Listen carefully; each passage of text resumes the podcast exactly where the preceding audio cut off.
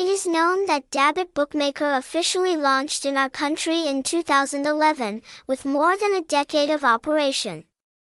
This was also one of the pioneering playgrounds in our country at that time. The bookmaker at that time invested heavily in casino and sports betting.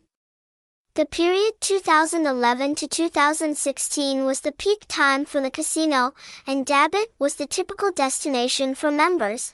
By two thousand fifteen, the playground was officially licensed to operate from the prestigious betting organization First Cagayan in the Philippines. So, over the past ten years, the house has continuously tried and brought significant achievements to the betting industry.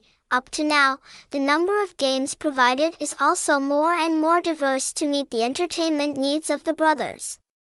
Surely members will be surprised because these betting products bring the most wonderful experiences.